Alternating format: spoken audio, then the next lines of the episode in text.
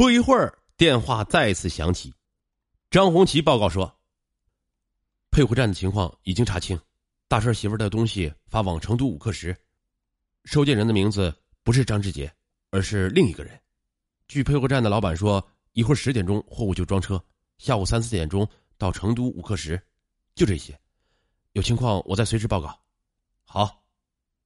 电话一搁，孙伟立即派几个侦查员在当地派出所同志的配合下，先到五克石货运站去了解情况，布置蹲守。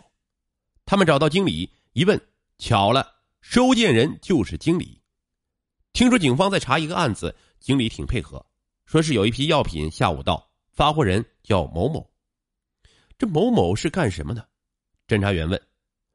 呃，是我认识的一个东北来倒药品的，他让我。说到货后给他打电话，经理说：“她的丈夫叫什么？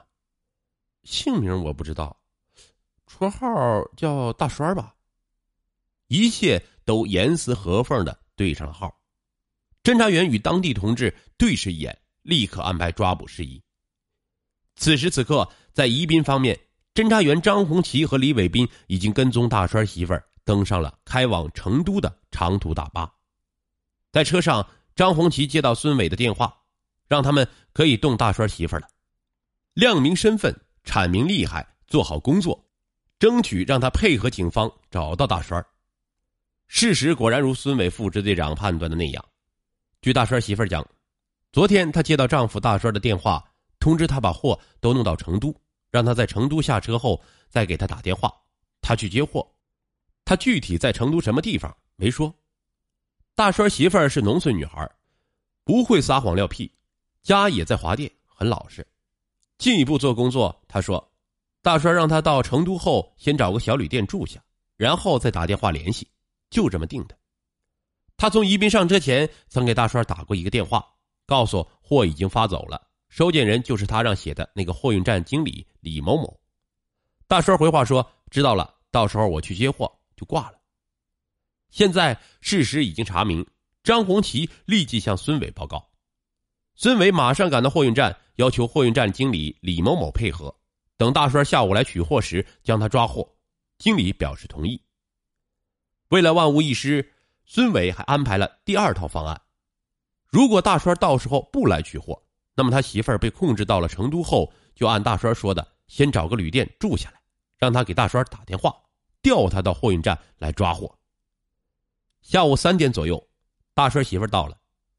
孙伟让张红旗等人安排他暂时在货运站附近一个小旅店住下，暂不实施第二套方案，等候命令。四点多钟，货到了，货运站经理按照警方的意图打电话告诉大栓：“张老板，你的货到了，来取吧。”好，我马上就去。不到半小时，一辆小货车腾腾腾的冒着黑烟，从人流熙熙攘攘的马路上钻了出来，停在了货运站大门口。从车棚里钻出一个人，大步走进货运站。此时，化妆成其他取货人的孙伟等侦查员们一眼便认出死人，就是大栓从迎上去的经理嘴里也得到了验证。来者说：“李经理，我来取货，在哪儿呢？”“哦，在这儿呢。”来来来，签个字大栓走到他身边，拿起笔，在货单上龙飞凤舞的签下了“张志杰”三个字。一抬头，侦查员们已经将他团团围住。张红旗问：“张志杰？”“啊啊啊！”大栓脸上露出困惑和一丝心慌。他看出对方也是东北人，说话东北口音，不由自主的问：“干啥？”“走吧。”到地方你就知道了。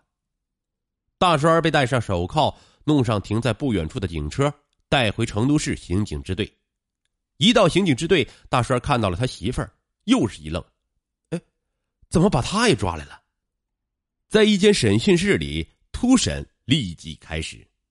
据大栓交代，江晓东一个多月前就走了，上哪儿他也没跟他说，他也不知道。江晓东走后，他们租的那个房子就空着，没人住。就在孙伟他们到成都之前，江晓东曾打电话告诉大川，说公安局的可能要上成都去摸你去，加点小心。大川得到这个消息后，就更不敢回五克石了。同时通知他媳妇儿赶紧转移。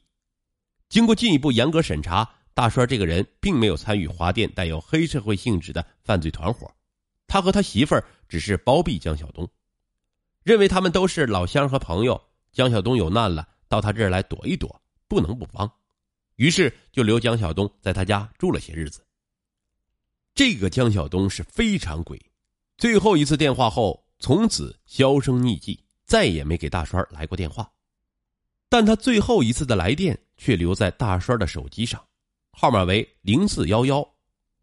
孙伟让人一查，这一区号是大连的，他立即将这一情况。火速报告在家的宋有生支队长。宋有生当时正日夜关注孙伟等人在成都的追捕工作，接到他的电话也感到刻不容缓。在抽不出人的情况下，他决定亲自带领二大队长邢连正和刘汝明、朱忠旭、王丹、刘继良等侦查员赶往大连追捕江晓东。奔波了一天一夜，第三天清晨，追捕组抵达大连。在大连警方的全力协助下，很快查明那个电话号码是一家公司的。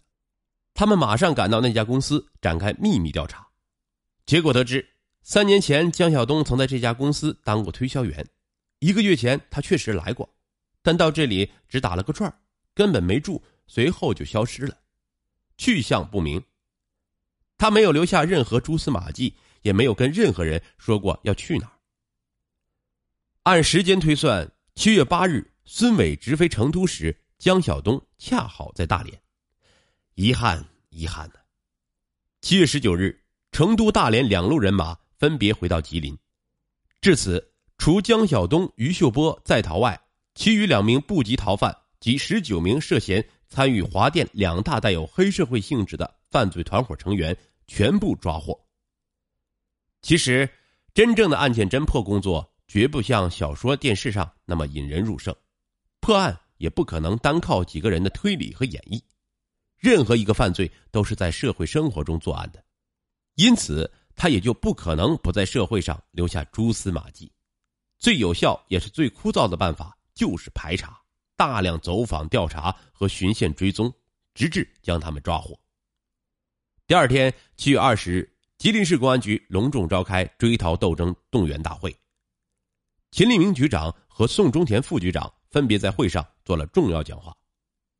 会议认为，吉林市公安局的追逃斗争工作在以秦立明局长为首的一般人的率领下，紧紧团结在一起，牢记自己所肩负的职责，务实进取，勤奋工作，从严治警，强化打击力度，短短几个月就取得了可喜可贺的丰硕成果。如此显著成绩的取得。不仅得到吉林华电广大百姓的交口称赞，更得到市委、政府、人大、政协和上级公安机关的表彰与嘉奖。这时，公安部在全国范围内开展的声势浩大的全国统一追逃专项斗争已经正式打响。会上通报表彰了刑警支队抓捕部级逃犯的英雄事迹，同时动员全体干警立即投入到全国追逃斗争中去。展开全方位的追逃斗争。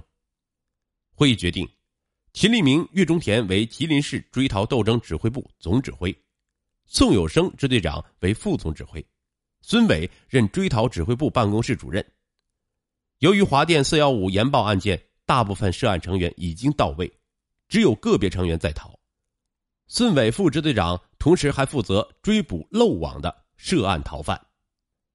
全部涉案犯罪嫌疑人分别羁押在华电、吉林铁路第一、第二等看守所，由刑警支队侦审大队对他们进行预审。